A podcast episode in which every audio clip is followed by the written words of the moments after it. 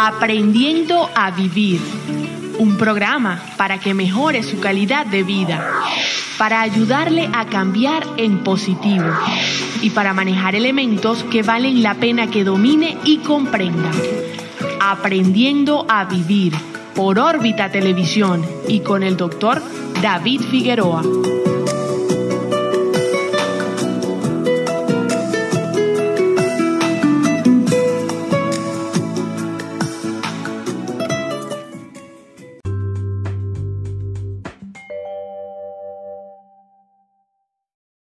Saludos amigos, les habla el doctor David Figueroa, médico psiquiatra. A propósito de la epidemia de coronavirus, vamos a hablar brevemente de algunos aspectos psicológicos, sobre todo el miedo, el pánico que está generando en algunas personas y sobre todo algunas estrategias de afrontamiento psicológicas. Vamos a decir tres cosas, ¿no? fundamentalmente qué es una crisis, los tipos de crisis, las etapas de la crisis y las estrategias de afrontamiento. Primero, la crisis. ¿Qué es una crisis?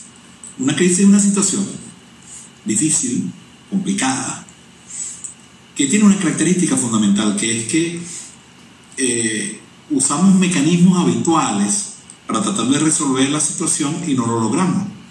Esa es la diferencia entre una crisis y un problema. Cuando uno tiene un problema, uno hace cosas y lo resuelve. En cambio, en la crisis no. Entonces nos ubicamos, estamos en una situación de crisis. Hay diferentes tipos de crisis, personales, familiares, sociales, políticas, económicas, financieras y por supuesto hay crisis de salud.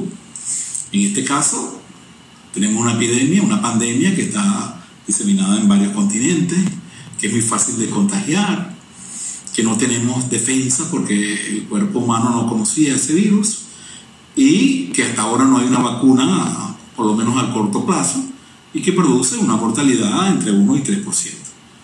Eso define una situación de crisis de salud.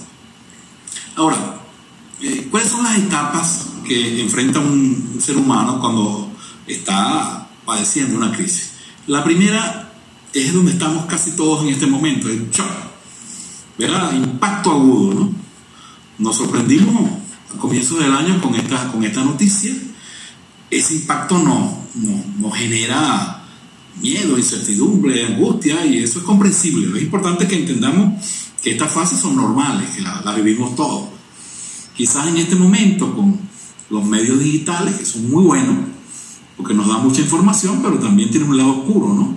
Que ha habido alguna información falsa, o medias verdades, o cuestiones alarmistas. Por eso que siempre se recomienda que verifiquemos la fuente. Pero estamos en shock. La segunda fase está muy pegada y que también estamos aquí, se llama desorganización crítica. Es decir, que estamos desorganizados ahorita, no hayamos qué hacer, hacemos una cosa hoy, una cosa mañana, estamos tratando de, de, ubicarnos en ver cómo vamos a manejar esto. Entonces, estamos en shock, estamos en desorganización crítica, eso es normal, eso va a pasar. Y por supuesto, la tercera fase de cualquier crisis es que o uno se debilita o se deteriora o uno sale de la crisis.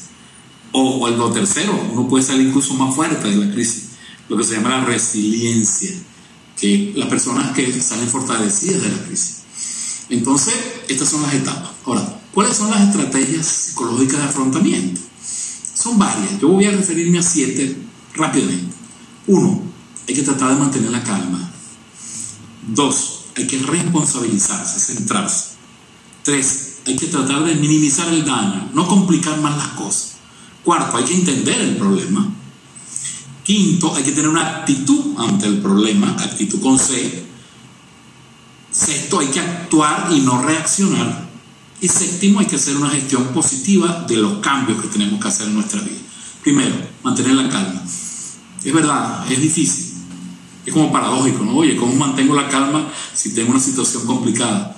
Pero sin embargo, es así. Fíjense que los expertos cuando los expertos en defensa civil, cuando hay una tragedia, un terremoto, cualquier tragedia meteorológica, lo primero que le dicen a las personas es mantenga la calma, trate de mantener la calma.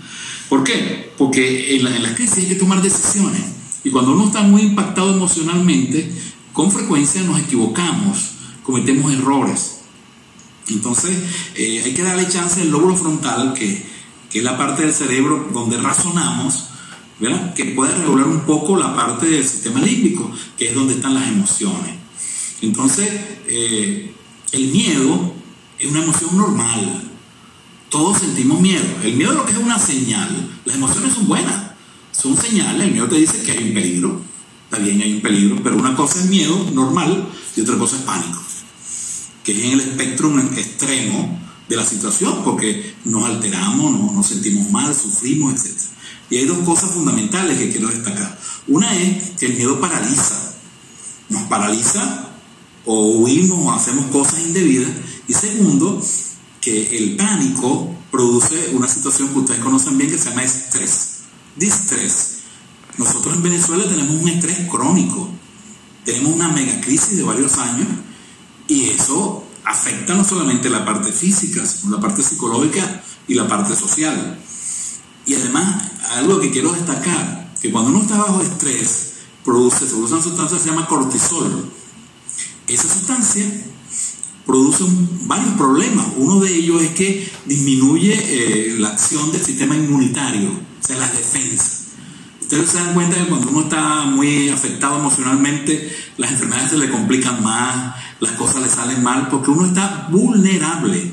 Entonces, en este momento, si yo estoy en pánico, voy a ser más vulnerable. Y ustedes han visto que las personas que más se afectan son las que tienen bajas las defensas. Entonces, mucho cuidado con eso. Entonces, ¿cómo hacemos para mantener la calma? Bueno, hay cosas, muchas cosas se pueden hacer. Respiración profunda, relajación muscular, tener actividad física, caminar, el sentido del humor, eh, actividades recreativas, sanas, meditación, oración, todas esas cosas ayudan y este, son necesarias en este momento. Segundo, responsabilizarse.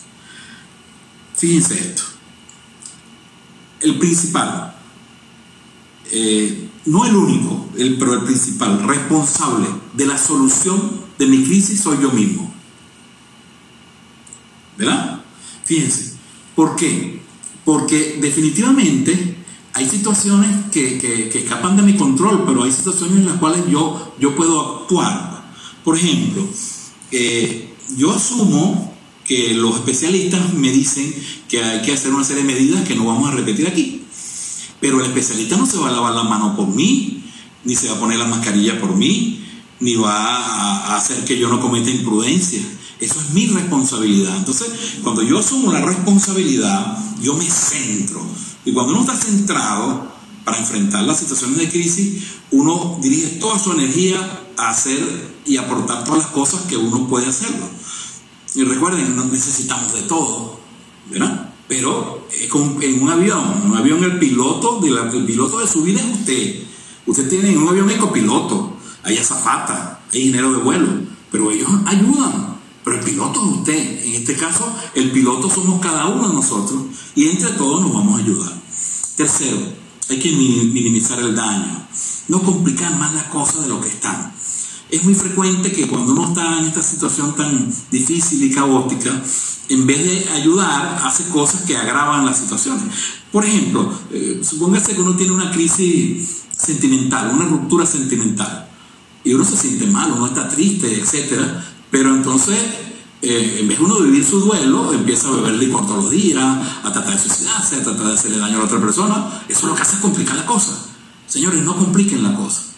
Cuarto, evalúen el problema, evalúen el problema. Quinto, actúen y no reaccionen, actuar, no reaccionar. Sexto, hay que tener una actitud, actitud con C, una predisposición a hacer las cosas. Y séptimo, una gestión positiva del cambio. Es decir, incorporar a mi vida unas cosas nuevas que yo antes no hacía, como saludar, como salir, etcétera, etcétera. Y lo más importante, todas las cosas de la vida son transitorias. Tenemos un momento de la humanidad estelar donde hay gente brillante, hay científicos, la ciencia está muy avanzada y esto se va a resolver. Tengamos paciencia, tengamos esperanza, que todo va a salir bien.